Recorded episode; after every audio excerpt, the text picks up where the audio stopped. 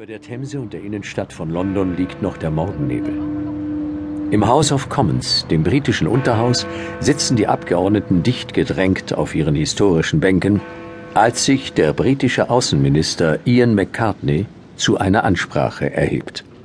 Ich bin erfreut, hier zu den Westminster-Anhörungen die Eröffnungsrede zum Thema China halten zu dürfen. Als verantwortlicher Minister für die Beziehungen zu China ist es meine Aufgabe, einen geregelten Dialog mit den Delegationen der chinesischen Besucher und Minister anzuregen und eine produktive Arbeit Es ist eine dieser üblichen, langatmigen und geschäftsmäßigen Reden im House of Commons. Eingangs- und Begrüßungsfloskeln, Höflichkeitsbekundungen, offizieller Sprachgebrauch der englisch-chinesischen Diplomatie. Doch dann, nach einer kurzen Zeit der dahinplätschernden, unverbindlichen Ansprache, verändert sich die Stimme von Ian McCartney plötzlich, wird lebhafter und emotionaler. 1793 wurde ein gewisser Lord Der Außenminister erzählt die abenteuerliche Geschichte seines Namensvetters Lord McCartney, der vor über 200 Jahren mit dem chinesischen Kaiser in der verbotenen Stadt verhandelte. Sein Auftrag war es, ein freies Handelsabkommen mit seiner Hoheit, dem chinesischen Kaiser Chen Long, auszuhandeln.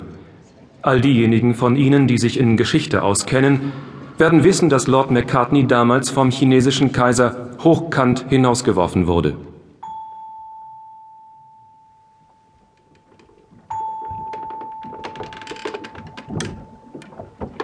(1793) Auf einem Segelschiff vor der chinesischen Küste, unter Deck. Ich grüße euch, Lord Macartney. Seine Hoheit Kaiser Chenlong, strahlender Himmelssohn im Reich der Mitte, hat mich als Abgesandten zu euch an die Küste gesandt, um euch mitzuteilen, ihr möget mit eurem Schiff noch im Hafen warten. Der Kaiser wird euch dann in den nächsten Tagen empfangen. Er wird euch zum gegebenen Zeitpunkt eine Botschaft zukommen lassen und verlangt die Übergabe von zehn Silberbarren für diesen Botendienst.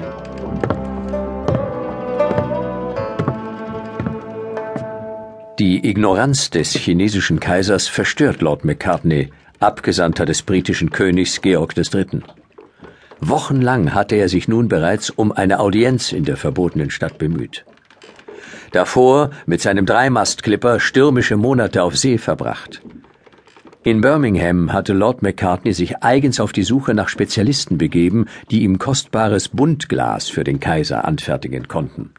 Zudem hatte er Knöpfe, Hämmer, Sägen, Kupfereimer und Kinderspielzeug an Bord, in der Hoffnung dafür, im Gegenzug für das englische Königreich und die East India Company kostbare Seide, Porzellan, Tee, Gewürze und exotische Früchte erhandeln zu können.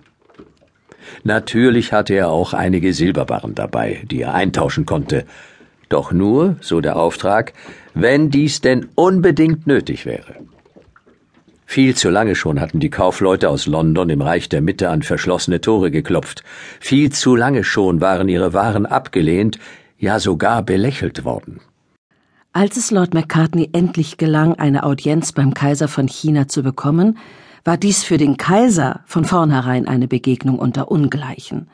Er der in kostbare goldene Seide gekleidete Himmelssohn, der Vertreter der vollkommenen Harmonie, der Herrscher über ein riesiges, unermessliches Reich, das neben dem Buchdruck auch das Schießpulver, den Kompass, das Feuerwerk, den Eisenguss und das Porzellan erfunden hatte und auf der anderen Seite dieser Handelsvertreter eines unkultivierten barbarischen Königs, der sich nicht einmal die Mühe machte, selbst im Tempel der 9999 Räume zu erscheinen.